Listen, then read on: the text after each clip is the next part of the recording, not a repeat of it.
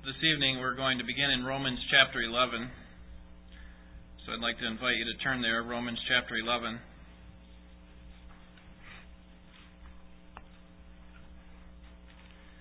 Mike Cosper is the pastor of a church in Louisville, Kentucky, and he recently wrote an intriguing article, I thought, on what he calls the three most disturbing words on TV three most disturbing words on TV. And if you're like me, start thinking, okay, what, what are those three most disturbing words? Well, he begins his article by explaining how evil shows up uh, on a lot of these different programs and how evil they really can be and how few Christians uh, uh, watch or can justify watching some of these programs. Um, you probably heard of some of the outrageous programs that they have going on now, like Jersey Shore or Rock of Love. But he writes that those shows don't have anything to do with the three most disturbing words on TV. Um, he writes, Who doesn't get teary eyed watching the final moments of Extreme Makeover Home Edition? You know the program I'm talking about? And uh, he continues This brings me to the three most disturbing words on television move that bus. Again, there's no arguing, he says, with the warm sentiments of the show. The families who have been profiled always seem to be wonderful people, he writes. I don't accuse them or the show's creator with secret evil intentions. But a disturbing thing happens in the final moments of the show. After profiling the family's suffering, after talking about hardship and perseverance, after recruiting an army of volunteers, the family is brought in front of the new home, which is hidden from view by a large touring bus. They count down and call out those three words. The three words that he says are disturbing. And the reaction, he writes, can only be described as worship. There are tears and shouting while people fall to their knees, hands raised in the air. Here it is, he writes, on bold display, the ultimate hope that of most Americans. It's as though, and this is where he gets satirical, as if a phantom voice has come and said, Well done, good and faithful servant. Here is your reward dreamy bedrooms, big screen TVs, and wireless internet. We watch, we weep, and we hope for ourselves it's yet another gospel alternative. This one packaged as a heartwarming vision of the way life is supposed to be. You know, sometimes what appears to be good can really be something that is turned into worship, false worship. Now, I'm not condemning the show. I don't think that's his point here. Um, in fact, he, he, he argues that there are some values in the show, but but obviously you recognize his point is that people can replace a lot of uh, they can replace God a lot of things for God in his rightful place of worship. You want to see worship on display, uh, you, you can see it after those three words are are expressed. At all points, though, uh, our, our view of what goes on on television needs to be coupled with a scripture soaked and gospel informed conscience and by the input and the feedback of the community of believers. Now, last week we began a study on what the New Testament says a healthy church is. And I said that it's important that we find out what Christ wants us to do because it is, in fact, Christ's church. It is Christ's bride, whom He made, whom he died for, he bought with his own blood, whom he sustains. And so if, if that is all true, and it is, then we ought to find out what he wants in, in a church. And, and that should be what determines what is what makes a healthy church and what doesn't. Of course, when it comes to a healthy church, people have different ideas of what is and is not healthy, but what people say is really not the most important thing doesn't really matter in the big scheme of things what people say. The most important thing is what Christ has said and what He wants for His church. So we took some time last week to look at the Great Commission Matthew chapter 28 to see what, what it was that Christ did want.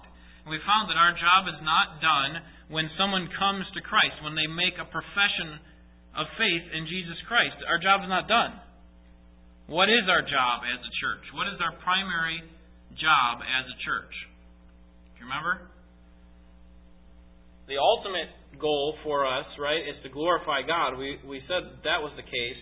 But but how is that played out in our day-to-day life? Matthew 28 says the main command there is make disciples of all nations. That's our primary goal. It is not just to, to make converts, make decisions, it's to make disciples.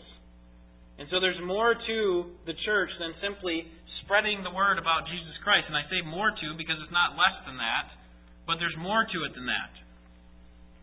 We need to make disciples. We need to work to, as he says later, teach them all that I have commanded them, is what Jesus tells us to do. We need to, to help people grow in their understanding and their growth in godliness. And in doing so, when we are making disciples who are becoming more and more like Jesus Christ, we are honoring to God. We are bringing glory to God. And one of the things, one of the essentials that I mentioned last week, one of the ways in which we can bring glory to God is through this uh, first one that we're going to look at tonight, and that is the worship of God, the worship of our Savior. I want to show you from Scripture why worship is essential for our church, and then I want to show you how subtly true worship can turn into false worship. And uh, so that's that's my task this evening. Uh, I think you've already seen a little bit of that when uh, in this opening illustration. Uh, that that true worship can turn into false worship very quickly when we replace things with God. Romans chapter 11, the very last verse of Romans chapter 11 this gives us the first reason why worship is necessary for the local church. First reason why worship is necessary for a local church is that God is worthy of our worship. God is worthy of our worship. Let's read in verse 36 For from him, and through him, and to him are all things. To him be the glory forevermore. Forever. Amen. Excuse me. It's part of the ultimate purpose of all things. There's a simple song. I think it a song that I learned as a kid. I was made to lay, to praise the Lord, and I will praise Him. That first part of that song is exactly correct.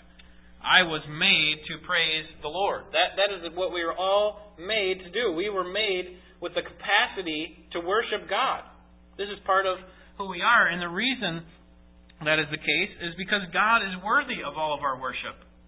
It is the ultimate purpose for all things. In fact, if you look ahead to Revelation chapter 4, verse 11, you find that the, the, the angels in heaven and the people in heaven are singing, Worthy are you, O Lord our God, for you have created all things, and by your existence they were created and, and, and do exist. It is the purpose for all things. It's what God is moving all creation towards, to a place where He will be worshipped. And He will be worshipped perfectly. Philippians chapter 2, verses 9 through 11, uh, familiar verses for us. Uh, God has exalted him, Jesus Christ, and given him a name which is above every name, so that at the name of Jesus, every knee would bow and every tongue would confess that he is Lord to the glory of God the Father. You see, we see the, the ultimate purpose for all things, that God would be glorified, and the way that he is glorified is through people bowing the knee at the Son.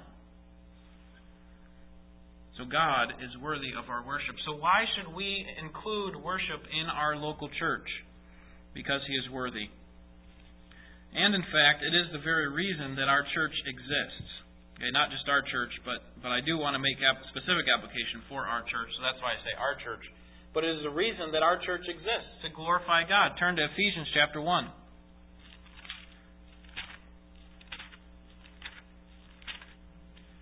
Ephesians chapter 1.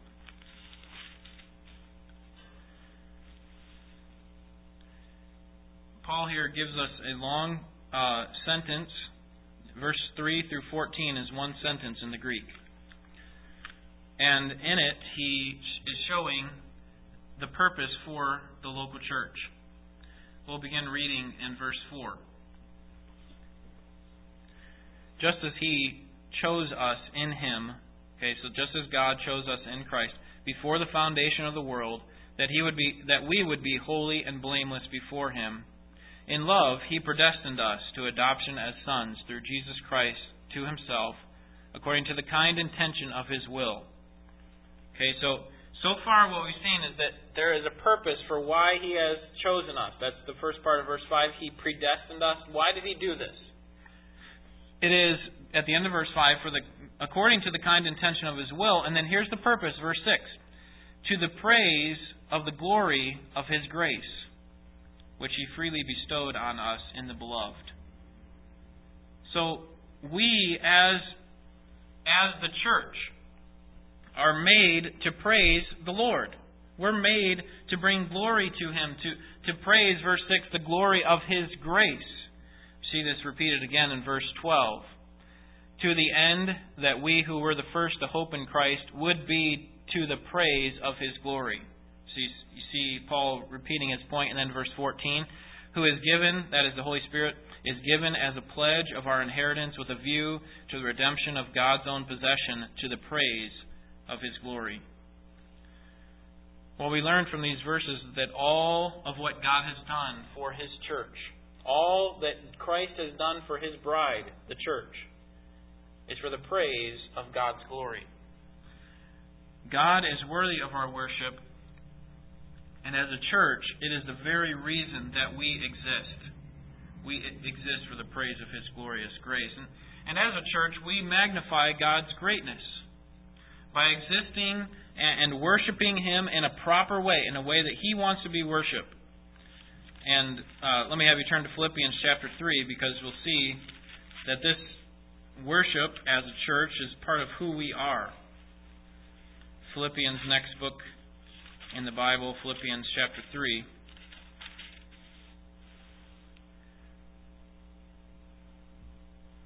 Notice how Paul describes the church here in verse 3.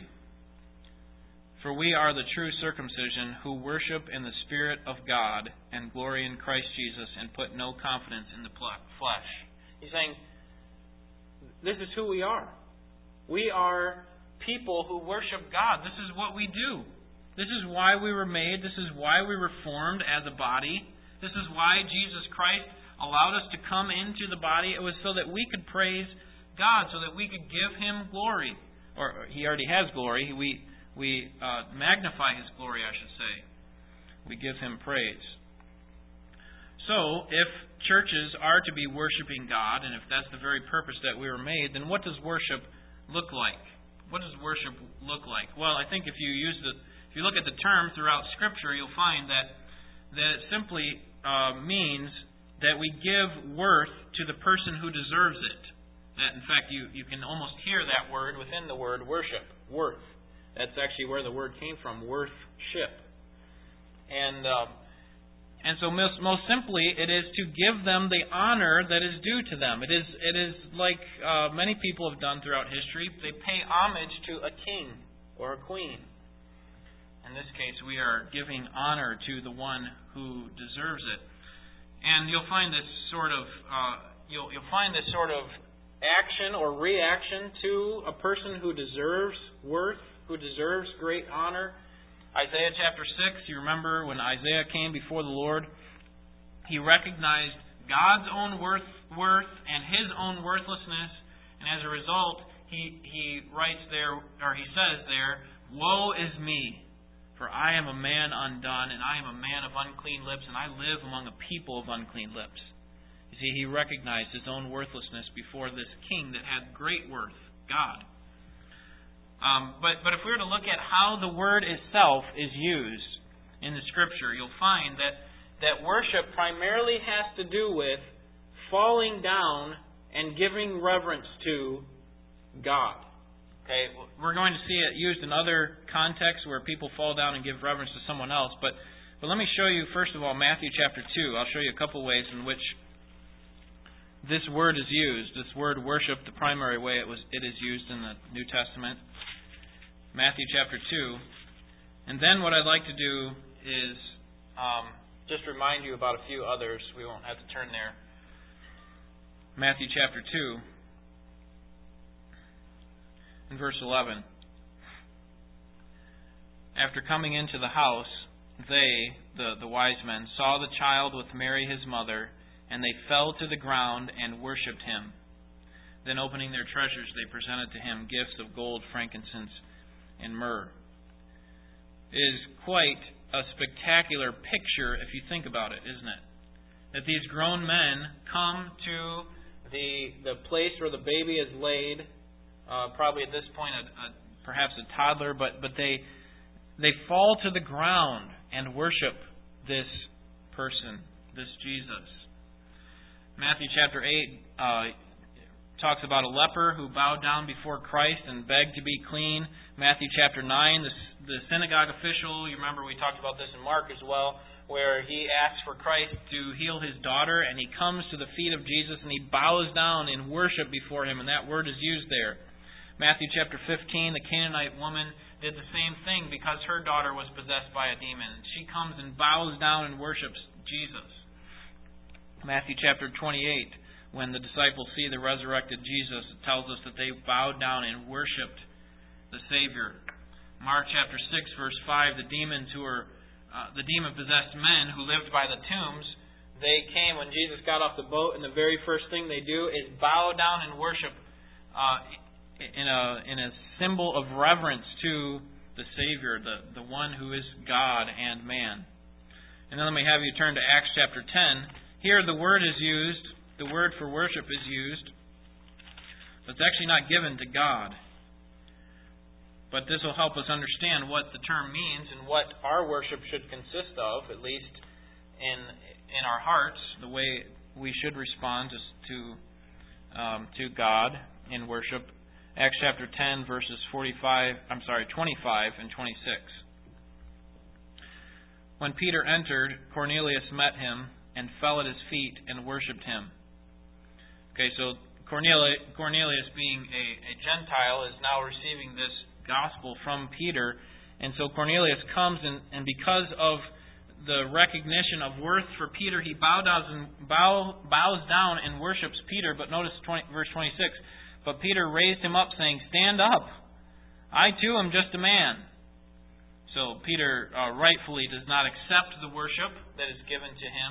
He recognizes that, or he helps Cornelius to see that, listen, I'm just a man just like you are. So the worship does not need to be coming to me. You need to direct that to God, I think is the point.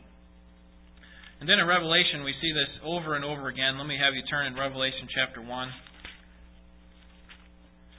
This is actually a different word that is used for worship, but it's a good example of what worship should look like.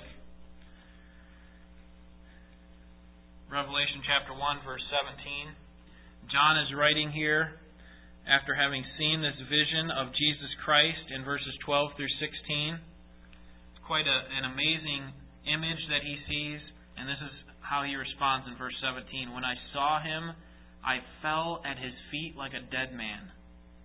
And he placed his right hand on me, saying, Do not be afraid. I am the first and the last and the living one. And I was dead, and behold, I am alive forevermore, and I have the keys of death and Hades. Turn over to chapter 4, verse 10. I'm, I'm going to take you to several passages here in Revelation. See what worship look like, looks like in this book. The 20, Revelation chapter 4, verse 10 The 24 elders will fall down before him who sits on the throne and will worship him who lives forever and ever, and will cast their crowns before the throne, saying, Worthy are you, our Lord and our God, to receive glory and honor and power, for you created all things, and because of your will they existed and were created. And look at chapter 5, verse 14. Chapter 5, verse 14 see this word used again. And the four living creatures kept saying, Amen. And the elders fell down and worshipped. Chapter 7, verse 11.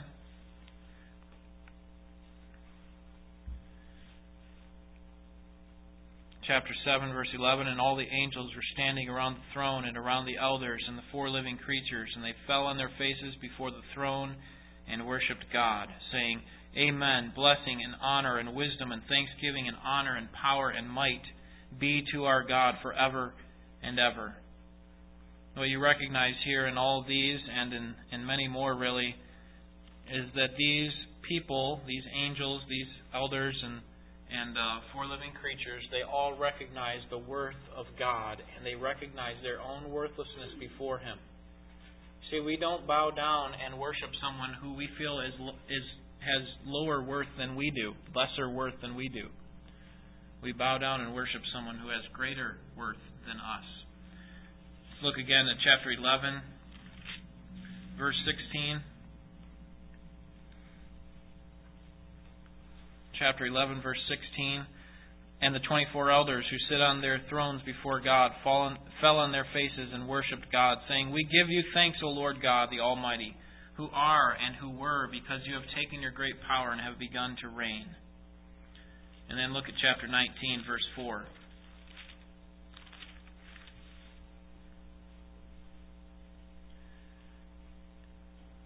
This is the term worship used again, as it has been uh, been used throughout Revelation and much of the Old or the New Testament, excuse me. Verse four. And the twenty four elders and the four living creatures fell down and worshipped God who sits on the throne, saying, Amen, Hallelujah. Or in other words, praise the Lord. Then look down to verse ten. Then I fell, that is John, I fell at his feet to worship him. He, he's talking, he's really worshiping an angel who has given him these visions. But he, the angel, said to me, Do not do that. I am a fellow servant of yours, and your brethren who hold the testimony of Jesus worship God.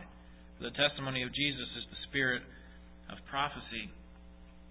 John does this again in chapter 22. He falls down and worships the angel who had given him these visions.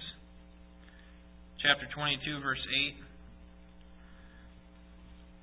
I, John, am the one who heard and and saw these things. And when I heard and saw, I fell down to worship at the feet of the angel who showed me these things.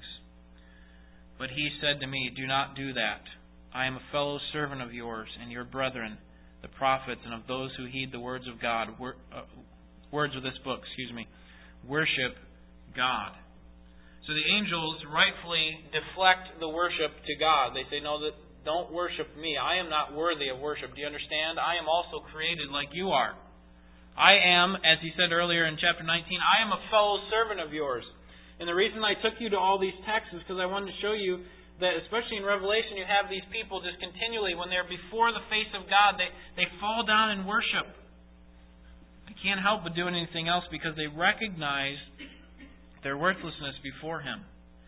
And the point I think that, that we need to take from this is that when we see God for who He is, okay, as He's revealed to us in the Scripture, there should be a sense, there should be an emotion that comes within us. It doesn't necessarily mean that we have to physically fall down and worship God. But, but, but at the very least, it should be something that triggers a desire in our heart to see God receive the honor that is due to Him. When we see God for who He is, and when we see our own worthlessness, we want to worship Him. We can't help but do anything else. So let me give you a, a let me just read for you first a, a definition that I found helpful from a man by the name of Peterson who wrote a book called Engaging with God. I like his definition, and I'm actually going to summarize it, shorten it up, and make it a little bit easier to to uh, to take. So, so you don't have to write this one down. I'm just going to read this. This is his exact definition. He says the worship of the living and true God is essentially an engagement with Him on the terms that He proposes and in the way that He alone makes possible. So it's engaging with God on God's terms through God's means. And that's how I would uh, summarize what worship is. It is engaging with God on God's terms with God's means. And so, what I'd like to do is spend the rest of our time looking at, well, spend, spend the next portion of time looking at uh, breaking this, this uh, definition apart. Let me have you turn to John chapter 4. And the first thing I want to see here with regard to what worship is, is that we need to engage with God on God's terms. John chapter 4. We need to engage with God on God's terms. Jesus here in John chapter 4 is speaking with the woman at the well. You know this story. Um, he is in Samaria. And when she realizes that he is a prophet, she begins to talk to him about worship. Let me read the um, a, kind of a larger chunk of the passage, but I want you to see what Jesus is getting at and what he sees as true worship. John chapter 4, verse 15. The woman said to him, Sir, give me this water so that I will not be thirsty, nor come all the way here to draw.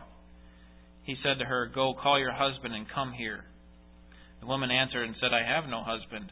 Jesus said to her, You have correctly said, I have no husband, for you have had five husbands, and the one whom you now have is not your husband. This you have said truly. The woman said to him, Sir, I perceive that you are a prophet. Our fathers worshipped in this mountain, and you people say that in Jerusalem is the place where men ought to worship. Jesus said to her, Woman, believe me. An hour is coming when neither in this mountain nor in Jerusalem will you worship the Father. You worship what you do not know. We worship what we know, for salvation is from the Jews. But an hour is coming, and now it is, when the true worshippers will worship the Father in spirit and truth. For such people, the Father seeks to be his worshippers. God is spirit, and those who worship him must worship in spirit and truth. I think the main point of what Jesus is saying in his reply to her is repeated twice there for us in verse 23 and verse 24. There is coming a day, he says, when true worshippers will worship the Father in spirit and truth. And then he repeats that again. Verse 24 God is spirit, and those who worship him must worship in spirit and truth. So, the first thing that we need to see with regard to engaging with God on God's terms is that we need to that, that we need to understand that God honoring worship is spiritual worship. We must worship God in spirit. Then we'll look at the next one, and in truth. But God honoring worship is spiritual worship. Now, this doesn't specifically mean that we need to have the Holy Spirit involved in our worship, although that is true. We should have spiritual worship in that sense. The Spirit should be charging us, energizing us to worship. But you'll notice from the text that our translators take spirit as a small case S. You see that there in your Bible? Turn back to chapter 3 because what you'll find is that when he's talking about the Holy Spirit, the third person of the Trinity, he uses a capital S. Notice in chapter 3, verse 4, Nicodemus said to him, that is Jesus, How can a man be born when he's old? He can't enter a second time into his mother's womb and be born, can he? Jesus answered, Truly, truly, I say to you, unless one is born of water and the, notice, Spirit, capital S, he cannot enter into the kingdom of God. In this case, Jesus is saying you, you have to be born of both the water and the Holy Spirit. But in our text, John chapter 4, and we know that because it's capitalized, in our text, your, your version, your translation in front of you has Spirit in a lowercase uh, typeset. So that means that Jesus is talking about something else other than the Holy Spirit. And so, what I would suggest to you is that this spirit that he's talking about, that God is spirit and those who worship him must worship him in spirit and in truth, that this spirit refers to the quality of worship. That, that we must understand that, that we must do it in a truthful way, okay, must worship him in, in truth. So, if we take that same sort of idea, the way in which we worship, we bring it over to spirit, the quality of our worship should be spiritual in nature. So that means that that our worship should be defined by or marked by fervence in spirit. And we should not be marked by a dead or in or cold or indifferent worship. Have you been to churches like that? Where they go through the rituals that they have been doing for ages and they do them without any emotion, without any thought, without any uh, recognition of who they are worshiping that's not what God is calling for here. He's saying that we must have fervent worship. It must come from within. It must capture our whole body. And for an example of that, I would encourage you to look up on your own time John chapter 11, verses 33 through 35, where it says that Jesus was moved in spirit. And this is at the death of Lazarus. And when he did, you remember the shortest verse of the Bible, verse 35, that what happened? What did he do when he was moved in spirit?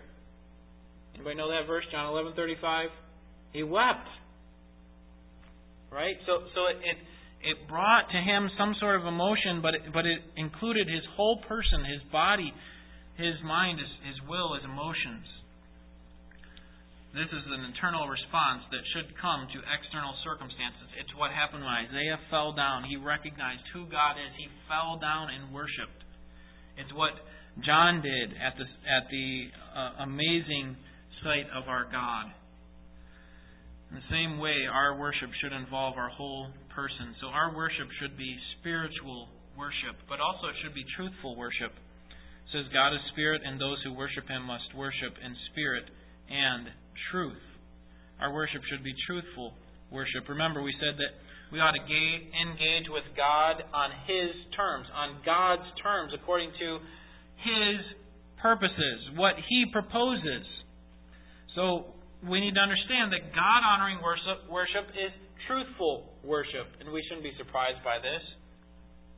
That means that our worship should be scriptural that it comes from God. If we really want to worship a way in, in a way in which God is honored, we should do it in a way that He has prescribed. John 17, 17, Jesus prays for His disciples and He says, Sanctify them, change them by the truth. Your word is truth.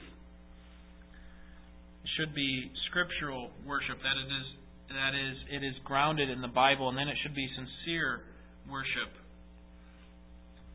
we know of lots of insincere worship, people who worship for other reasons than um, uh, than what they should. And, and this really leads us to the next point, and that is that not all worship is acceptable before God.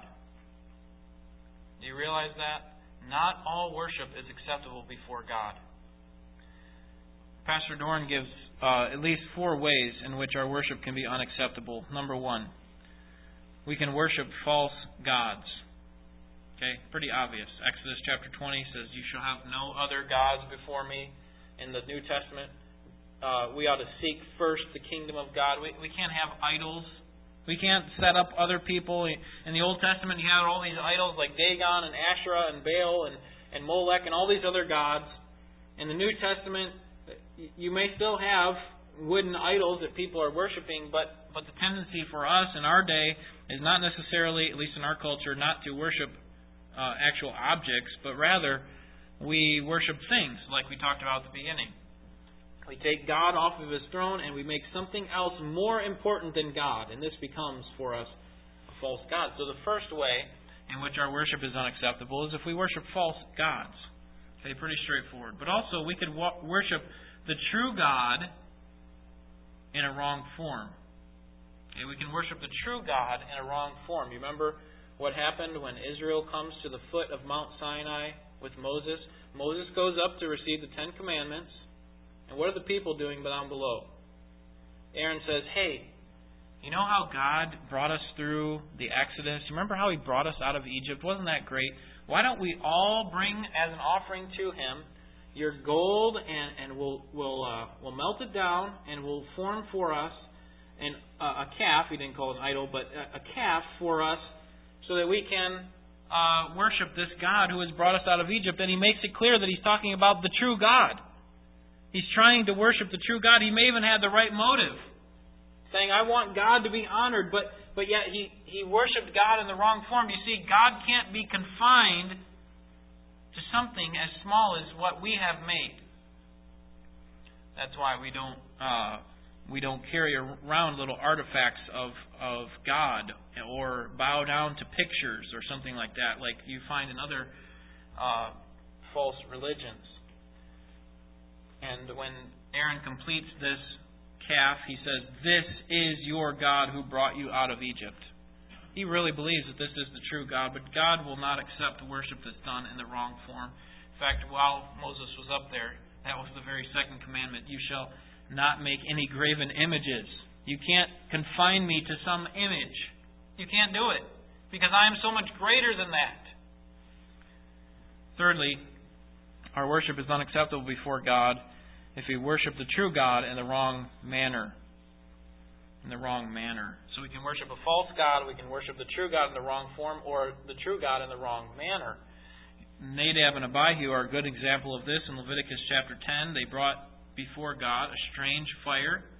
And they did it, I think, with good motives. They wanted to be pleasing to God, but God said, Because I have not commanded it, I am going to send down fire from heaven and devour you. And that is, in fact, what He did. Because He had not commanded it. They had the right God, they had the right form, they were in the temple, they maybe even had the right motive, but they did it in the wrong manner. And then, fourthly, worship of the true God with the wrong motive is not acceptable before God. Worship of the true God with the wrong motive. We've seen this several times in the prophets, Malachi chapter 1, where they bring blind or lame animals before God. And he says, I don't want your sacrifices. Okay, they're worshiping the true God. They're bringing sacrifices. God asked them to do that. It's the right manner, right form. But they're doing it with the wrong motive. See, they don't really care about what God ultimately wants, and they, they don't care about their heart. And so, what we should learn from this is is that there are all sorts of things that we can try to put into our our ingredients as far as what is acceptable before God. But at the very least, we have to worship the true God. We have to have to worship Him in the right form, not in an image we, we have to do it in the right manner, according to what He wants. And then it must be done with the right motive. So there's a lot involved in order for our worship to be acceptable before Him. Engaging with God through uh, engaging with God through God's um, excuse me through God's on God's terms. That's the first part engaging with God on God's terms. And then next, engaging with God through God's means. This is what we're talking about with regard to manner. The thing that we should be most concerned about when we walk away from a service is not how did I feel about that. And one of the dangers can be that we evaluate our worship based on what we feel after it's over with. So, did that incite some feelings in me?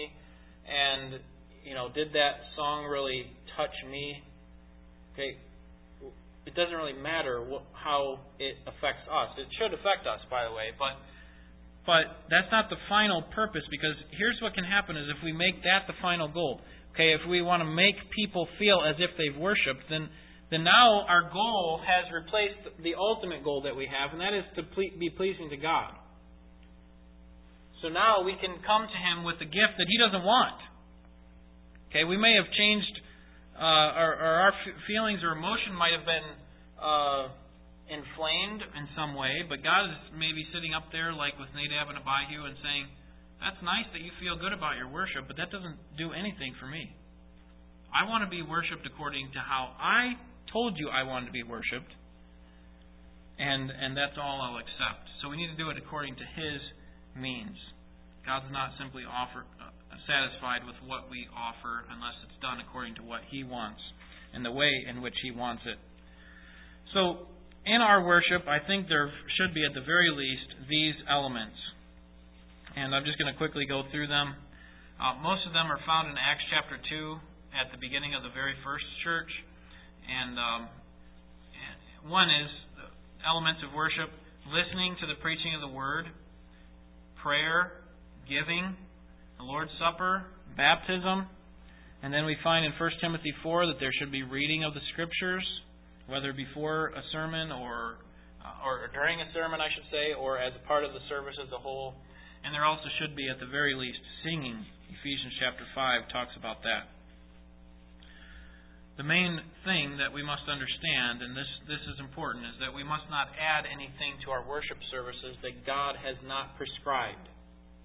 Okay, so He's given us these elements that He wants as to be a part of our service, and we shouldn't come in and add something to it.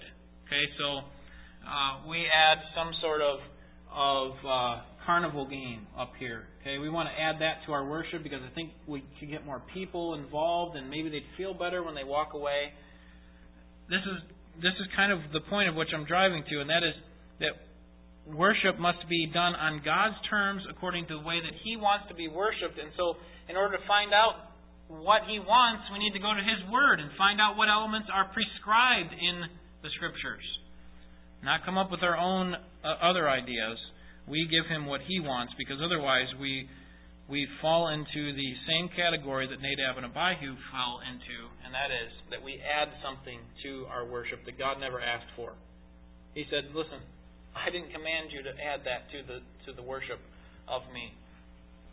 By the way, this can be as as uh, profound or as as shocking as something like that, like a carnival game or something like that. But it also can be as subtle as uh, simply a tradition that we've done for a long time. So we just have to be careful. We have to continually evaluate. Okay, not, not how I feel when I get done. How how does God feel according to what He has told me? And uh, that should be the, the litmus test of whether our worship is acceptable or not.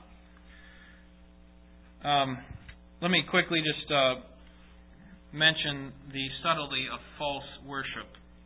It is it's there's a very fine line between the worship that God wants and the worship that God doesn't want. So what can happen is the worship that God wants can quickly cross that line.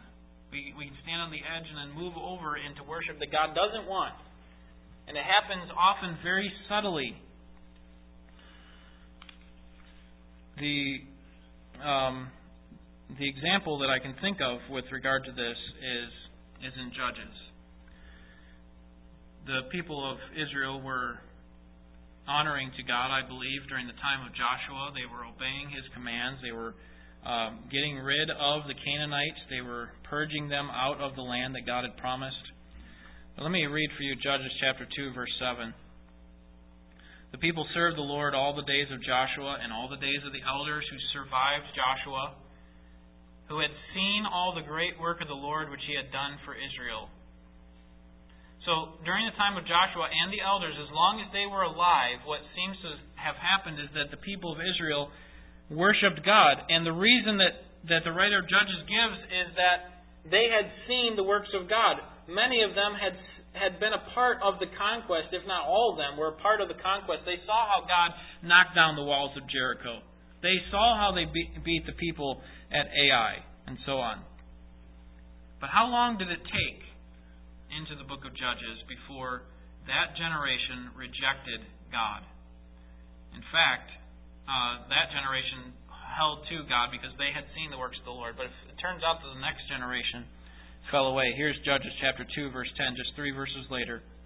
All that generation also were gathered to their fathers. Okay, a nice way of saying that they all croaked. And there arose another generation after them who did not know the Lord nor yet the work which he had done. They didn't worship God because they didn't know God. They didn't know his works. They didn't know what he had done. And so what we learn from this is that we are never more than a generation or two from rejecting God.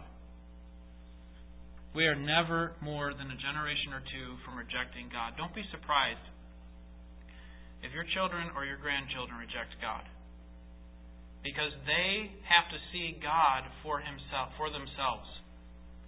They need to see God's works for themselves. Don't just assume that they're going to get the fire that you have. Don't just assume that, hey, because I've seen all these great works of God, then they're going to see them. And if you're surprised by that, then, then simply read through the book of Judges and you'll find this over and over again.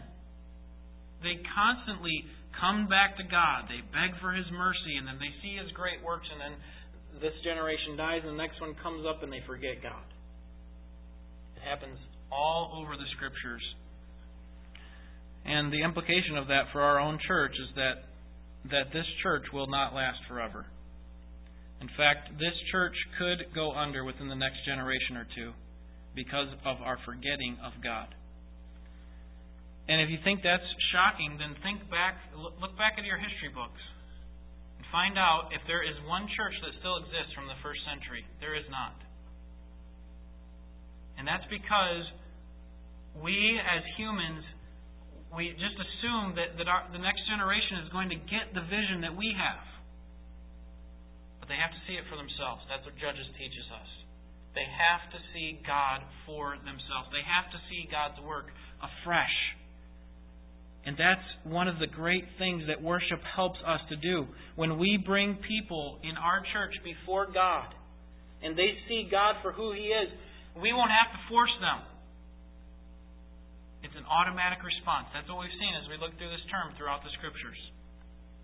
It's an automatic response. We simply bow down and worship this great God because He is worthy. How does this happen? How is it so quick for, for one generation to forget God? Well, I think it's because we fail to give God the proper honor that is due Him. And as churches, one of our one of our dangers is that we replace the ultimate goal in our church, and that is to glorify God through worship, through making disciples. We, we take that goal and we set it aside for something else. Well, I want more people, or I want a better atmosphere. And when that now becomes the goal, the worship of God gets set aside, and this whole generation, this whole group of, of people in this church may worship God.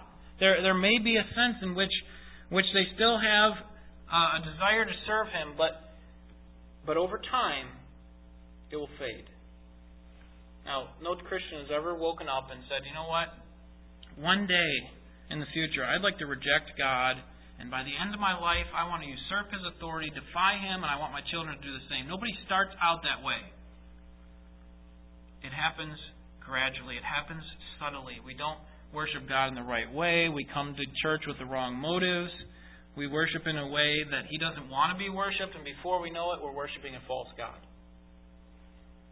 And so we have to guard ourselves. We have to guard our families. We have to guard our church. Make sure that, that we are putting what God wants or, or what our church is doing under the microscope, okay, taking careful pains to make sure that every aspect of our worship and the way that we're directing people to worship is honoring to God. Because if not, before long, we'll be worshiping a false God. I was doing a search of false gods on the internet in preparation for tonight, and one of the first um, one of the first items that came up was won by Amazon.com.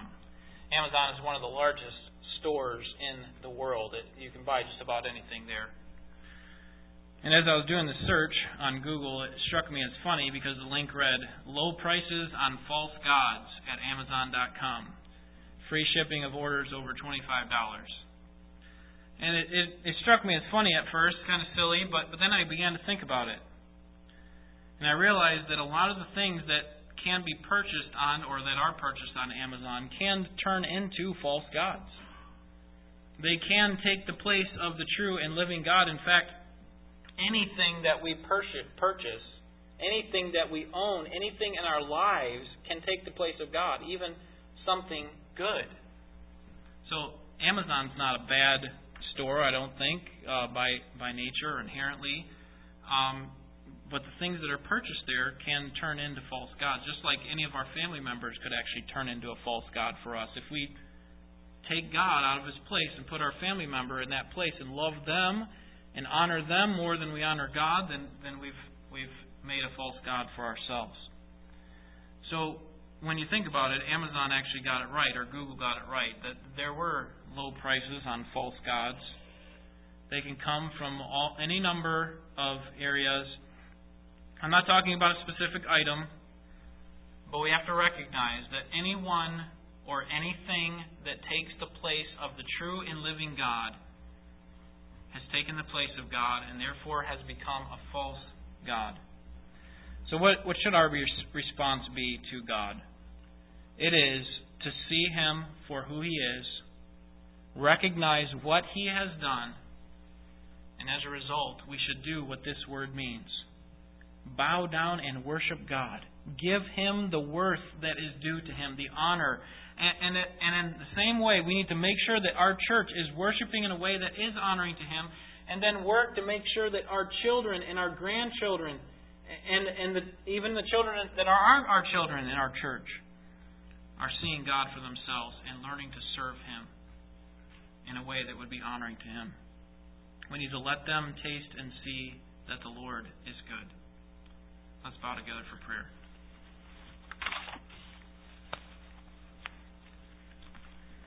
Father, we are thankful for the manual that you have given to us to help us to see what is uh, true worship. We don't have to guess. We don't have to do uh, worship you via trial and error. You have given a completed manual, exactly what you wanted us to have with regard to what should be included in our worship. And we admit, Father, that we are so prone to wander. Our minds are prone to wander. Our hearts are prone to wander. We can turn quickly on you as our authority and, and, and primary love, like the, the church in Revelation who lost its first love. It's easy to do that when there are so many things that are vying for our attention.